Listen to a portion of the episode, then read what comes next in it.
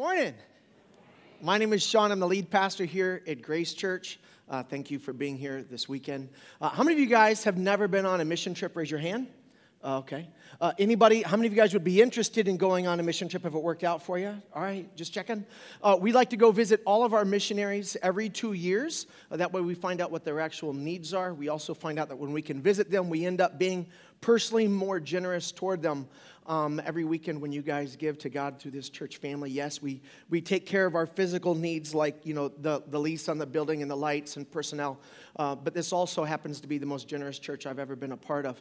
We're one of only two churches that sponsor Open Church uh, in Denmark. So all of their needs getting started, came from Grace Church and one other church in, in Ocala, Florida. Um, and uh, we, this will be my first time to uh, Denmark. Denmark, never, never been, uh, but they're stinking killing it over there. Uh, at 100 people, their church is like the third largest church in the country.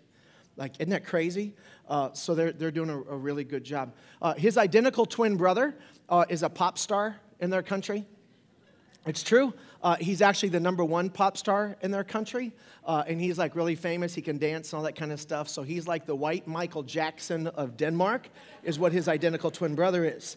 Um, so I tell him, I said, the only reason why your church is the third largest church in the country is everybody thinks you are your brother. That's why everybody is coming. If they're asking you for your autograph, it's not because of your sermon, I promise. Um, his wife, by the way, doesn't speak any English. She's just reading. She's saying words, she has no idea what she's saying. So it's really f- cool that her husband put the right words up there. That would have been funny. If he just started making his wife start swearing at everybody and didn't even tell her, that would have been hilarious. She wouldn't have even known. She would have said it's so sincere, all of these swear words. In the name of Jesus, that would have been hilarious. Uh, we're starting a new series today uh, uh, called, called uh, this, this Means War. And uh, we're talking about uh, spiritual warfare, which always sounds really dramatic for a church to say this. And, and, um, and, and we're going to be talking about that also. How many of you guys have seen the movie Matrix? Raise your hand if you've seen the movie Matrix. If you have not seen the movie Matrix, raise your hand if you've not seen the movie Matrix. All right. and you're probably not going to because it's like a 23 year old movie by now. So there will be spoilers in this. So. Uh, don't, you, you, know what? If you haven't seen it by now, too late. Anyway, uh, in the movie The Matrix, uh, all of humankind is experiencing a reality uh, without being aware that there's something far more real and sinister happening, happening in the background. Uh, Neo, the Keanu Reeves character. Every time I think of Keanu Reeves, I don't think of Matrix. I think of Bill and Ted's Excellent Adventure. Even when I see him in John Wick, I still expect him to look at the camera and go, dude, or bro, right? Like I'm totally expecting him to say that in all of his movies. Uh, but in that movie, he's, he's a part of the Matrix. It's this fabricated uh, pseudo reality that he's experiencing, and all of humanity is also. There was a war between the computers and the people, and the people lost, but uh, the, the, the computers basically are human, human, using humans as, as batteries, and it's, it's crazy. But there's like there's, there's spiritual uh, metaphors throughout this in, entire movie. Uh, there is a scene like when he, he has to take the red pill or the blue pill, and he takes the red pill. So, if you ever heard that phrase, you know, take the red pill, it's about being woke, like, like waking up, right? Well, that comes from the movie uh, The Matrix. So, he takes the red pill and he wakes up, and I'm like, you know, he's talking about being rescued from, like, the whole world is blinded, right, by their sin. Like, that, there's all kinds of, like, there's, there's a very spiritual, like, like, uh, uh, overlap in, in this. So, like when he gets saved from the matrix, he's, I said, now if he gets baptized after he's saved, I'm gonna freak out. He gets baptized, he gets dropped into the water. Remember, he goes underwater, but like he's a Messiah character for the movie. So I said, now if the heavens open and a dove descends on this guy, I'm gonna freak out. And the heavens open and a claw comes down in a bright light and picks him up. You remember that? And at the end, I said, now if he dies and resurrects, I'm gonna, I'm gonna lose my flipping mind. Homeboy dies and he comes back from the dead. And then I said, Now, if he ascends into heaven at the end of this movie, I'm going to poop my pants. Homeboy, the very last scene of The Matrix is the dude ascends into heaven. Like, have you guys like caught that before? Like, they just ripped off the whole New Testament for that for that movie. Like, they just took Bible stories and they just said, let's make it like a nowadays thing and it'll make billions. And it, and it did. Was a great idea. Anyway, it's that idea that behind the scenes something is happening that people are completely unaware of. And I'm thinking that there's a little bit more truth to that fiction than what we think about. Every day we wake up, we go to school, we come home, we eat, we watch TV, we go to bed, and we repeat. And we just keep doing this until we die. We're born, we go to school, we get a job, we get married. Some of us get married, we have kids, some of us have kids. We climb the ladder, we retire, we get the golden watch, and then we die. And from time to time, we check our score to see how we're doing against everybody else, i.e., our bank accounts, uh, just to see how we're doing. And that's pretty much the way we live our lives. Like we're kind of stuck in a matrix, and everybody's just kind of doing the same thing, chasing the same carrots, climbing the same ladders against the same walls as everybody else. And you're probably thinking, wow, great start to this series. a little heavy, right? Um, but what if the Bible is actually right when it talks about there being a spiritual reality that is just as real as our physical, uh, what, we, what we experience physically? The Bible says that we're created in the image of God. We're the only part of His creation that's created in His image. Uh, animals are not in the image of God, angels are not in the image of God. Uh, nothing else is in the image of God other than people according to the scriptures. Angels are purely spiritual, animals are purely physical. However, we, created in the image of God, are both 100% physical and 100% spiritual. I believe that Adam and Eve could see all of spiritual reality just as plainly as they see, saw everything physical, which is the reason why that they were able to talk to Satan through that serpent face to face, as they were 100% aware of spiritual realities at all times. And then once Adam and Eve chose to walk away from the creator of life, from the source of all that was good, they found that they had created death and had become the source of all that was bad. The Bible says that they died. Paul says that we died spiritually. And now everybody who has a human father is born with a sin nature, according to Romans chapter 5. You're born with a sin nature, the Bible says. So you're born physically alive, but spiritually dead, is what the scripture says. So we are unaware of our spiritual surroundings. We don't see angels. And if you do, please don't tell me. I'm going to be very uncomfortable around you from now on, right? Like we don't see into the spiritual. And then when we turn from our sin, repent is the Bible word for changing our mind about the direction our lives were going, and become devoted followers of Jesus, accepting his death, burial, and resurrection as the only thing that pays off our debt. The Bible says that God's Holy Spirit moves into our lives. And the, the, the, King James language for this is that he quickens us or he makes us alive spiritually. Jesus talked about this as a second birth. He said, You need to be born again. It's not that you're redoing the first birth, you were physically born, now you need to be spiritually born. And that happens when God's Holy Spirit moves in takes away all of the sin, cleans our slate, and then sprays us with Teflon. That sin never sticks anymore. We still sin, it just doesn't stick anymore because of Jesus. And when God sees us, He doesn't see us as followers of Jesus because of, through the things that we've done, but through the things that Jesus has done, which is the reason why that we have access to God, even though we're broken and flawed, because we stand before God covered in Jesus' Teflon, essentially, is the way that worked. But Paul says, but this doesn't mean that you get to see everything spiritually now. In fact, the language that the Apostle Paul uses in describing the way that we experience spiritual realities is he says, We see through a glass dimly, darkly. I asked my dad one time, what does that mean we see through a glass dimly? He said, you know, when you go take a shower in the bathroom and then you get out and the, the, the, mirror is foggy. How many guys, you've seen a foggy mirror? Raise your hand so I know you're still with me and I haven't lost you. Okay, thank you. Right? Like you can see shapes and shadows in that foggy mirror, but you can't get any details. That's how Paul says that we who have God's Spirit in us, we now are aware of spiritual realities, even though we don't get any of we don't get any of, of the details. That's what the scripture says.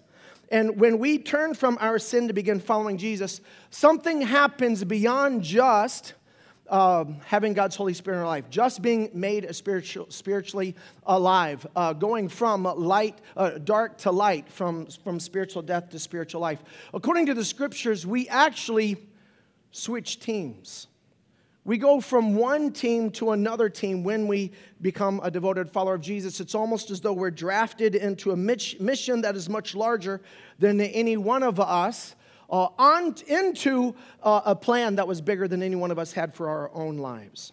Uh, there are consequences we recognize now to the choices that we make that are bigger than the moments in which we make those choices.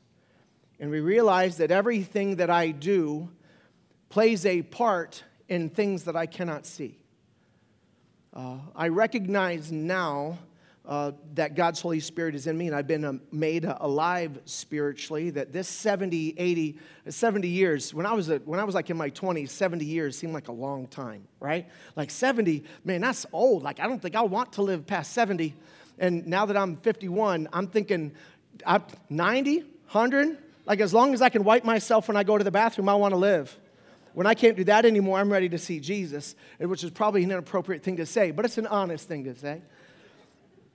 Um, but I recognize that this brief 90 years, like it's like the dot that I'm leveraging for the benefit of the entire line, right? Like it's like I'll gladly trade everything in this little 90 years to make sure that I'm all set for the rest of forever, right? Like that's that's that's the way that we, we begin to look at things, that, that things have consequences that go beyond the moment in which we make these decisions. So while some people are making decisions based on what gives me most relief from this discomfort, from this pain, from this from this trauma, we're willing to go through some of those things like Jesus, like the Bible said about Jesus, who was willing to go through the cross because of the joy that he knew that was on the other side of this. So we, we can look at the other side of this and go through this a little bit differently because of our new relationship with God.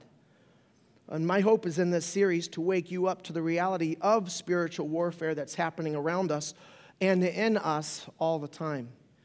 So there's three things that I'm hoping you get from the teaching today, and the first is this. I want you to recognize that there is a spiritual battle happening right now.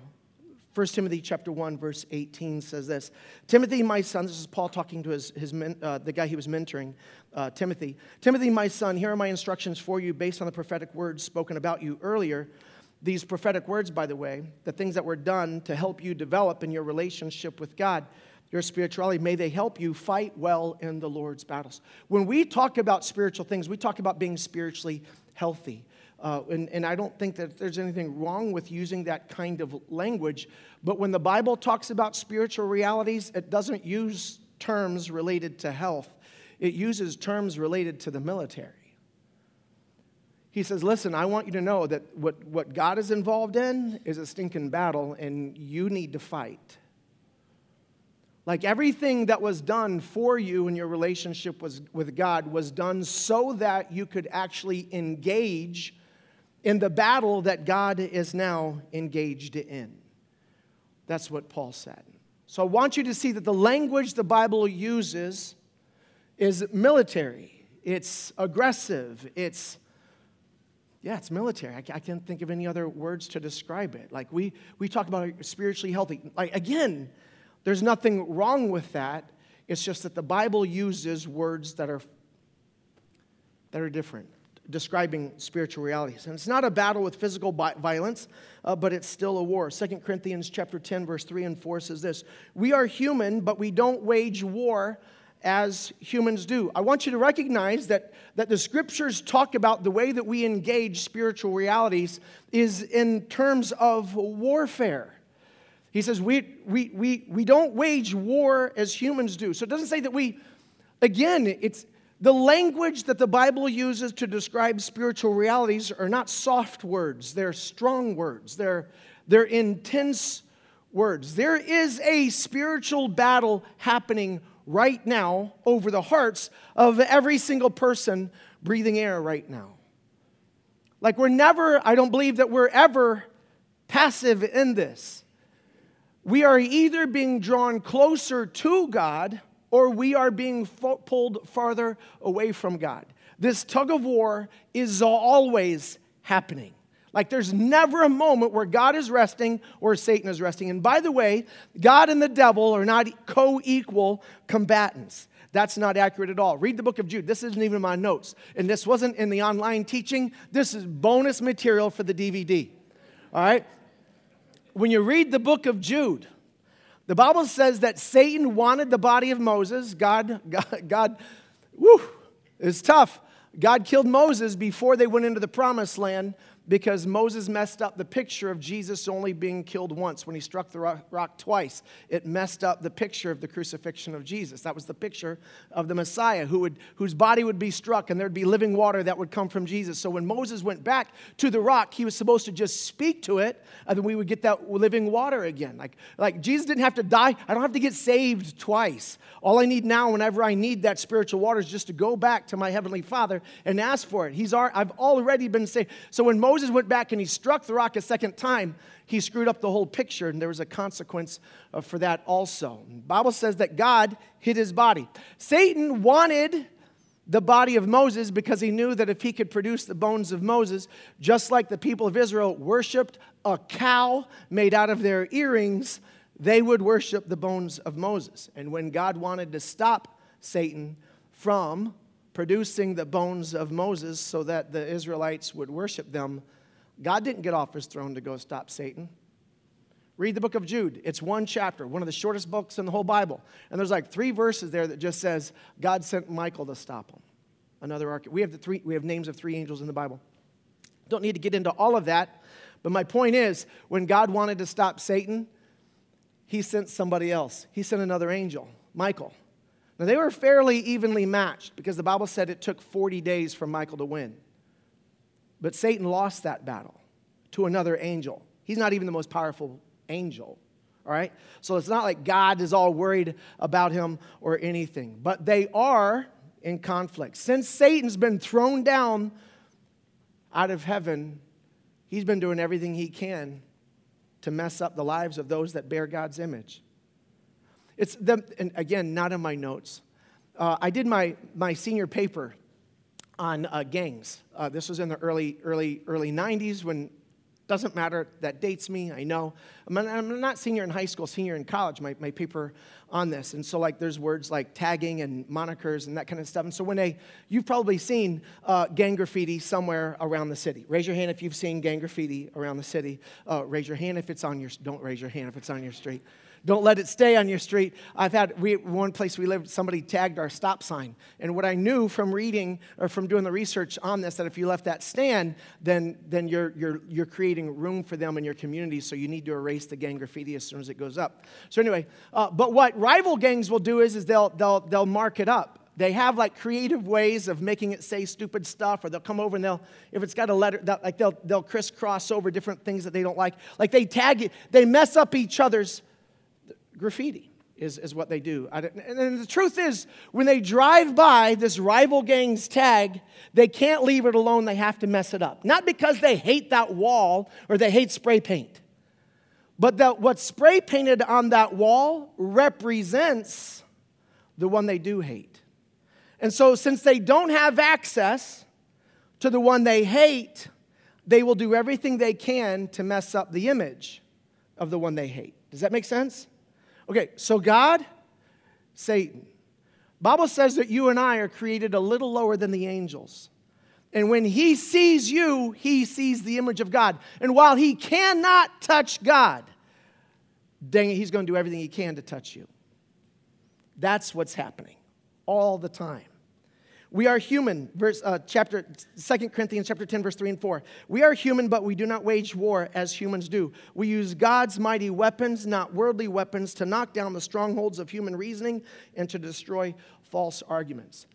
In talking about spiritual warfare, C.S. Lewis, uh, who wrote Mere Christianity, uh, one of the classic uh, books on, on a reason to believe in God, uh, in all of uh, literature, in, in my opinion. In fact, C.S. Lewis was a, a, a, a devout, an avowed, excuse me, an avowed atheist. And he became friends with J.R.R. Tolkien from The Hobbit. You guys know Lord of the Rings? Anybody? Three people? Thanks. Uh, everybody else is asleep. All right. Uh, J.R.R. Tolkien was a devoted Christian. C.S. Lewis was an avowed atheist. They started hanging out at a pub called the Inklings uh, in, in London, and it's famous. Like you can go there and you can actually see the ta- like. There's like a, little thing about it now and everything for people who geek out on that kind of stuff. I don't at all. Um, but uh, ended up becoming a devoted follower of Jesus. Uh, C.S. Lewis did because of the influence of J.R.R. Tolkien. Some of you guys didn't know J.R.R. Tolkien was a devoted Christian until uh, just now, but he actually led C.S. Lewis to faith in Jesus, who then began destru- de- deconstructing all of the arguments against that he had against the existence of God, and he wrote this book called Mere Christianity, where he, from rationale and from the things that we see in the world says there's no other conclusion that I can come to other than the fact that there is a God. And if you're struggling with the existence of God, Mere Christianity would be a fantastic, easy to read, would be a fantastic book to start with. But he said this He said, enemy occupied territory, that's what the world is. Christianity is the story of how the rightful king has landed. You might say landed in disguise and is calling us to take part in a great camp- campaign of sabotage against the enemy. We are born, here's the tough thing you don't choose the team that you're on, uh, you don't choose the team that you start on. We're all born into the enemy's team. Uh, and are enemies of God from birth. And, and what I want you to note is that God hasn't made you his enemy. We make ourselves uh, the enemy uh, Colossians chapter 1 verse 19 says this for God in all of his fullness was pleased to live in Christ uh, or as Christ and through him God reconciled everything to himself. He made peace with everything in heaven and on earth by means of Christ's blood on the cross. This includes you who were once far away from God. You were his enemies separated from him by your evil thoughts and actions. That's what makes me an enemy of God. It's my evil thoughts and actions Yet now he has reconciled you to himself through the death of Christ on his, in his physical body. As a result, he has brought you into his own presence, and you are holy and blameless as you stand before him without a single fault. And the way that we are enemies of God is the way in which a rebellious son is treated by their father. Um, I'm not saying that everybody is a child of God. What I'm saying is that while you and I have made ourselves the enemy of God by our sinful thoughts and actions from the time of our birth, God never saw us as the enemy to be destroyed. It was the sin that was the enemy. In fact, God intended you to be the prize, to be the trophy that He would get when the sin in you had been killed. See, we by our thoughts and actions make God an enemy. We resist him all the time. Even as a devoted follower of Jesus, sometimes I live as though I were still an enemy of God. But God's never treated me that way. He's never tried to destroy you. He's not fighting against you. Dang it, he's fighting for you, is what God is doing. Satan, Satan doesn't, he doesn't hate you. You're bricks and spray paint. He doesn't give a rat's butt about you. The only reason why you matter at all is because you bear the image of the one he hates. You're, you're a lemming. He'll push as many of those over the cliff as he can. He doesn't care. Satan doesn't hate you. You're nothing to him. But to God, you're worth him sacrificing himself for. So God and Satan don't fight the same way. Satan doesn't fight fair. God does because he doesn't want to hurt you. He wants to make you his. Satan, ah, oh, dude, he'll freaking destroy everything, burn it all to the ground. Doesn't even freaking care. You're nothing to him. All of us then are natural born enemies of God. Earlier in this same chapter, talk, talk, Paul talks about the two sides in this spiritual battle. Colossians chapter 1, verse 13 and 14 says this For he, God, has rescued us from the kingdom of darkness, that's one side, and transferred us into the kingdom of his dear son, that's the other side. Again, we're still talking about warfare. We're still talking about like military terms. It's how the Bible, like, you have to fight or you will be, you'll be beaten who purchased our freedom and forgave our sins. This kingdom of darkness has a leader, according to Ephesians chapter 6, verse 10 and 11. A final word be strong in the Lord and in his mighty power. Man, this is like strength and, and fighting and victory. And you've heard these words associated with the faith, and that's this is why. Put on all of God's armor. Again, military terms. so that you will be able to stand firm against all the strategies of the kingdom of darkness, which is ruled by or led by the devil. And the truth is, some of us are getting our spiritual butts handed to us simply because we aren't even paying attention to the battle. You can't win a war that you won't fight. And that brings me to the second of three things I want you to get. One is I want you to recognize that there is a spiritual battle happening right now for you, not against you. The second thing I want you to know is that you need to know who your actual enemy is, because it's probably not who you think it is. Second Timothy talks about fighting the good fight, which means that you could fight a bad one. And there's nothing worse than spending all of your time fighting the wrong fight, fighting against the wrong enemy. But there's a good fight and there's a bad fight. The bad fight is for you to re- feel like your wife is the enemy. Your wife's not the enemy. Your husband's not the enemy. Your kids are not the enemy. Your parents are not the enemy. Your bully is not even the enemy. The person who takes credit for your work at the office is not your enemy. Your roommate is not your enemy. Your teacher is not your enemy. Ephesians chapter 6 tells us who our enemy is. Ephesians chapter 6, verse 12 says, For we are not fighting against flesh and blood enemies. You are not my enemy. Flesh and blood is not my enemy. We are fighting against evil rulers and authorities of the unseen world, against mighty powers in this dark world, and against evil spirits in the heavenly places. That is our enemy. I recognize that there is something behind the bully. The bully isn't the enemy, it's the influence he's following. That's the in- change the influence, and the bully becomes my friend. There are plenty of times that I forget that people aren't my enemy. They're the ones I'm fighting for, not against. Martin Luther King recognized that. Jesus recognized that. I mean, he got it from Jesus. He was a pastor. Jesus said, Love your enemies, right? Like, we don't fight fire with fire, you fight fire with, with water. 2 Corinthians chapter 10 verse 4 and 5 says we use God's mighty weapons not worldly weapons to knock down the strongholds of human reasoning not to knock down people. My spiritual battle isn't to knock down people but it's to knock down the strongholds of human reasoning and to destroy false arguments not to destroy people. We destroy every proud obstacle that keeps people from knowing God. There's an obstacle in the heart of the person who's making my life uncomfortable, which gives me the ability when I recognize there's a spiritual battle happening in the heart of me and my boss. When I recognize my boss is not the enemy, right? But is the battleground on which my real enemy is waging war. And the way I respond to my boss is either going to help my boss come to know and to follow Jesus or it's going to push him farther away. Which is the reason why Christians could look in Caesar's face and not deny the resurrection of Jesus, even if it meant that he was going to stick a lion on him. Because there's something bigger happening here than just Caesar. It's the way that we find courage to go against the flow.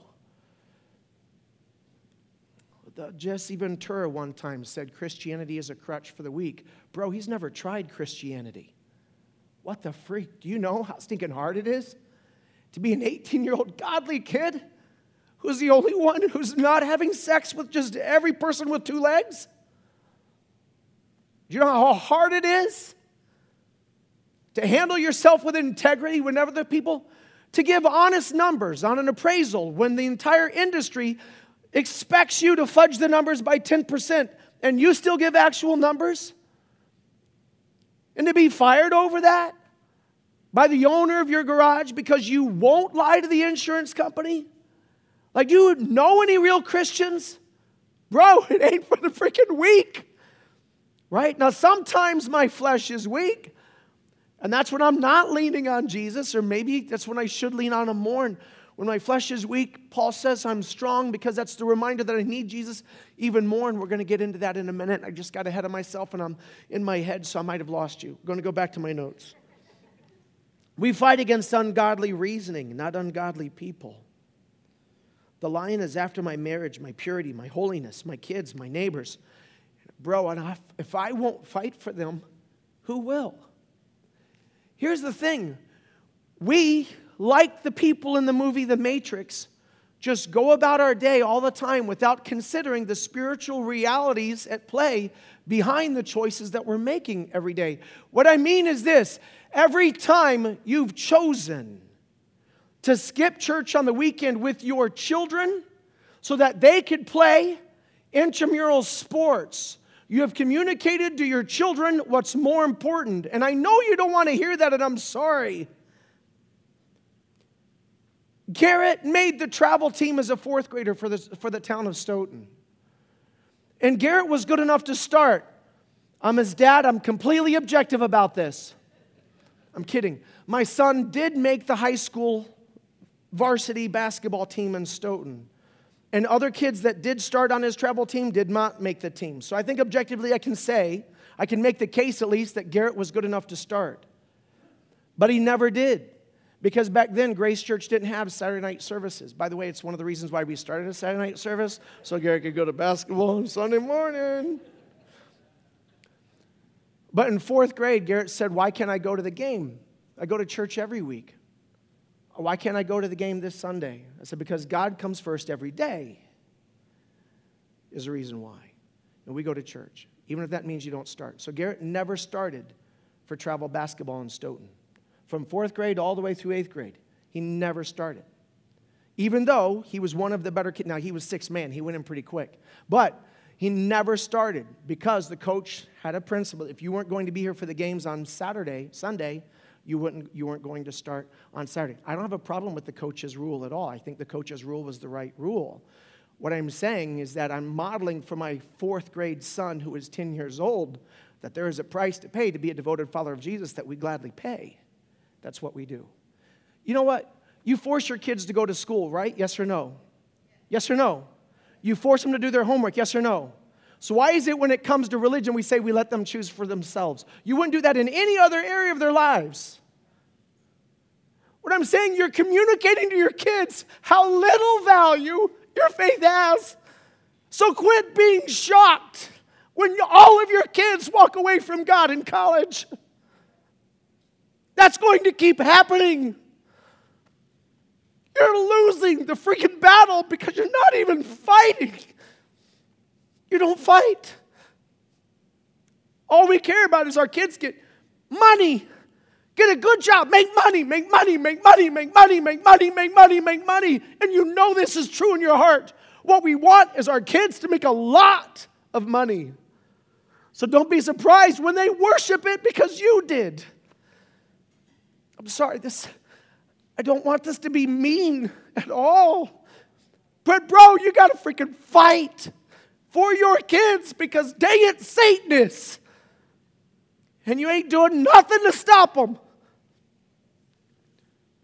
Nothing to stop me. I'm all the way up. Anybody else think of that? Anybody else raise your hand if you thought of that? Okay. I'm just seeing who else has TikTok? oh, that was awesome. I wish that was in my notes. I won't remember that for the next service. We're losing a generation of kids in Christian homes to the distraction of travel sports, weekends at the beach, a science that denies the author of the structure and perfect order behind all of creation, identity that finds itself in the, its center in our sexuality rather than our creator. That's why we're losing the spiritual battle. And the people that disagree with our theology are not the enemy. They're the ones we're fighting for. They bear as much of the image of God as you do. Don't mar it any further. This may surprise you. And, fellas in the back, I'm skipping some notes to catch up. My, this may surprise you, but if you aren't a follower of Jesus, you're already actually fighting against God Himself. James chapter 4, verse 4 says this You adulterers, don't you realize that friendship with the world makes you an enemy with God?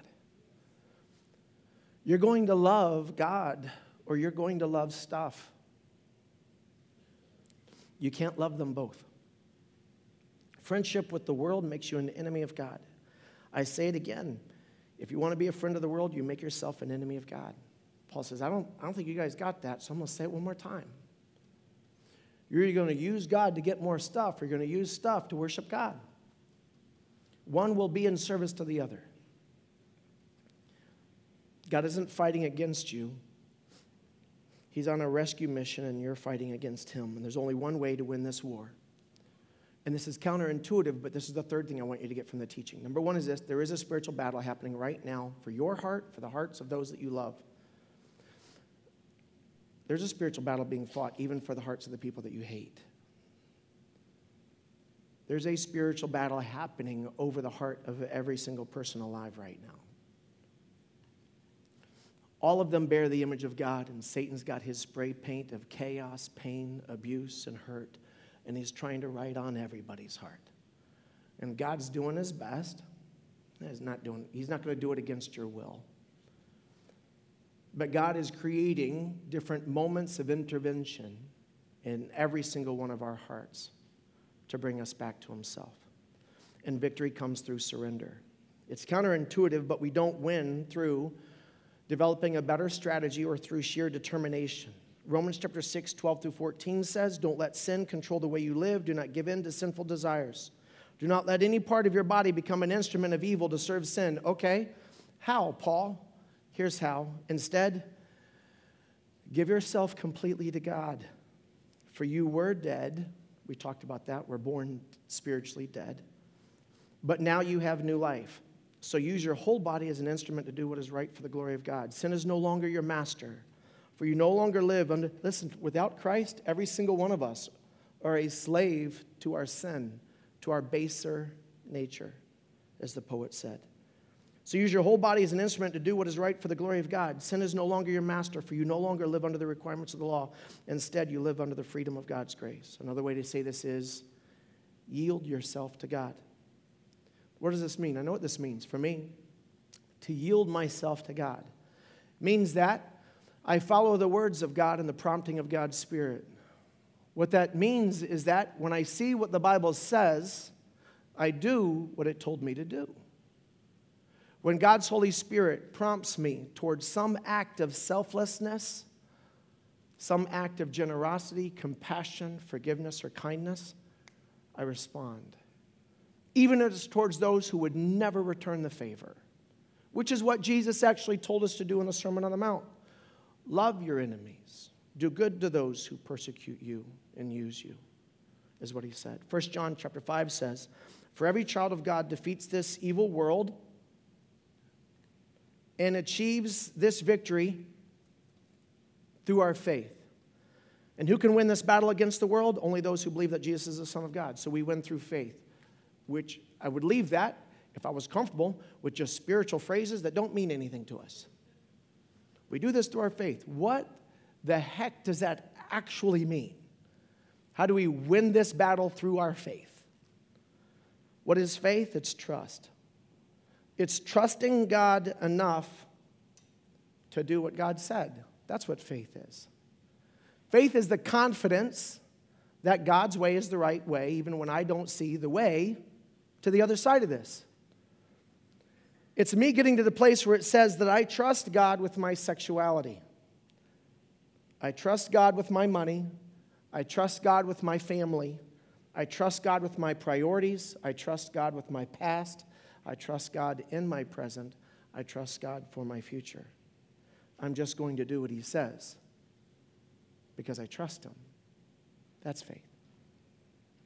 When I don't, and often I don't. I stop. I speak to the rock again to get living water and restart for the rest of today. And if I mess up again today, I stop. I speak to the rock. You guys get what I mean by that, right? That's not in my notes. I'm just, I get living water and I start over again for the rest of today. That's what I do.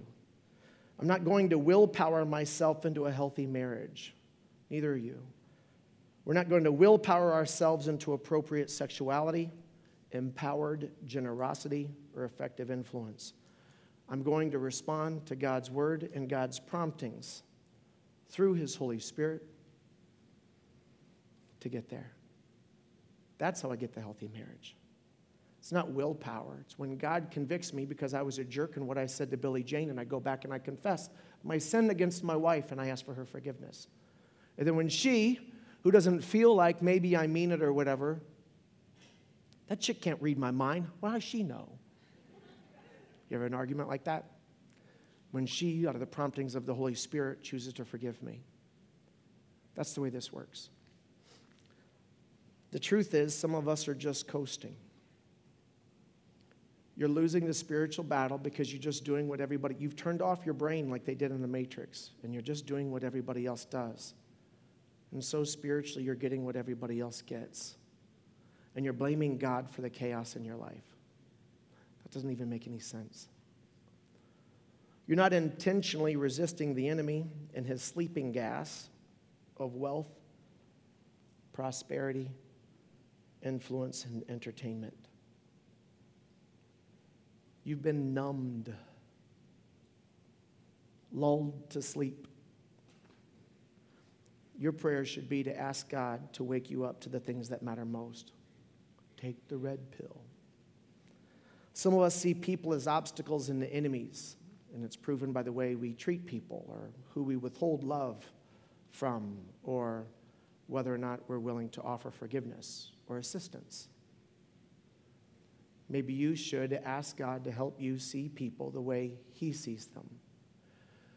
God, help me to see and then think of the person who causes you the most discomfort in your life. Help me to see that person as somebody who bears your image that you would love to reconcile to yourself. And help me to be willing to adjust whatever I need to adjust to be a part of that process.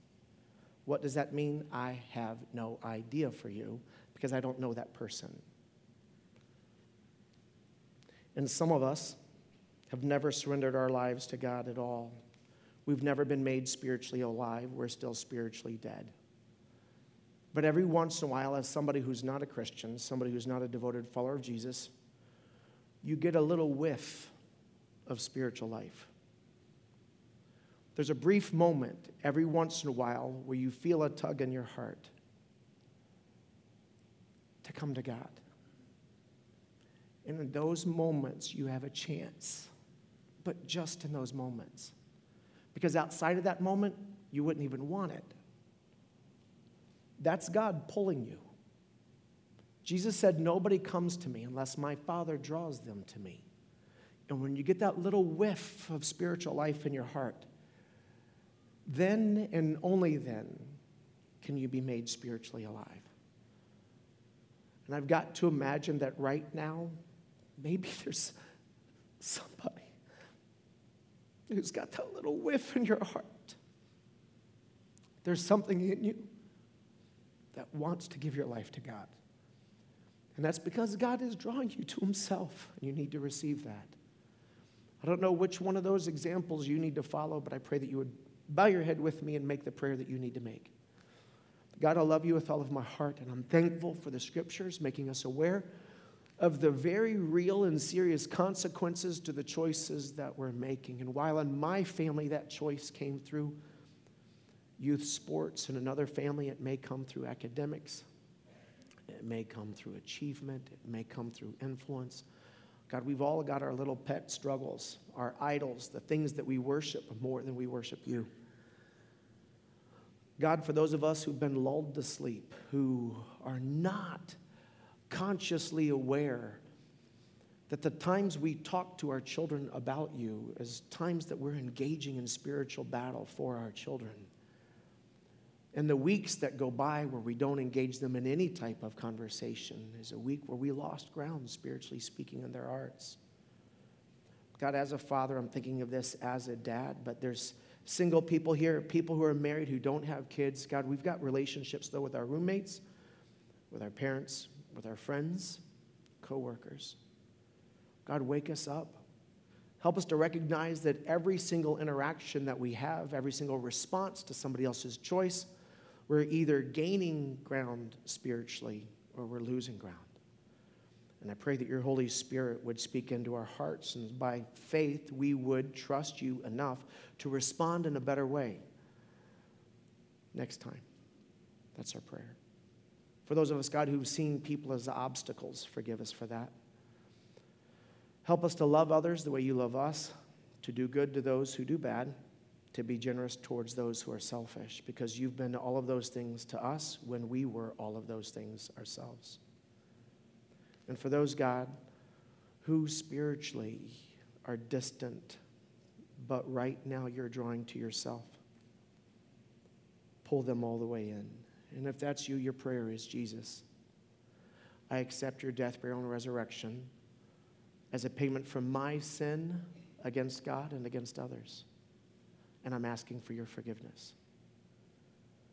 Take away my sin, save me from it, and help me to follow you with the rest of my life. I am all in. I am yours. God, be pleased with whatever prayer we're making right now. I ask this in Jesus' name, and we all say together, Amen.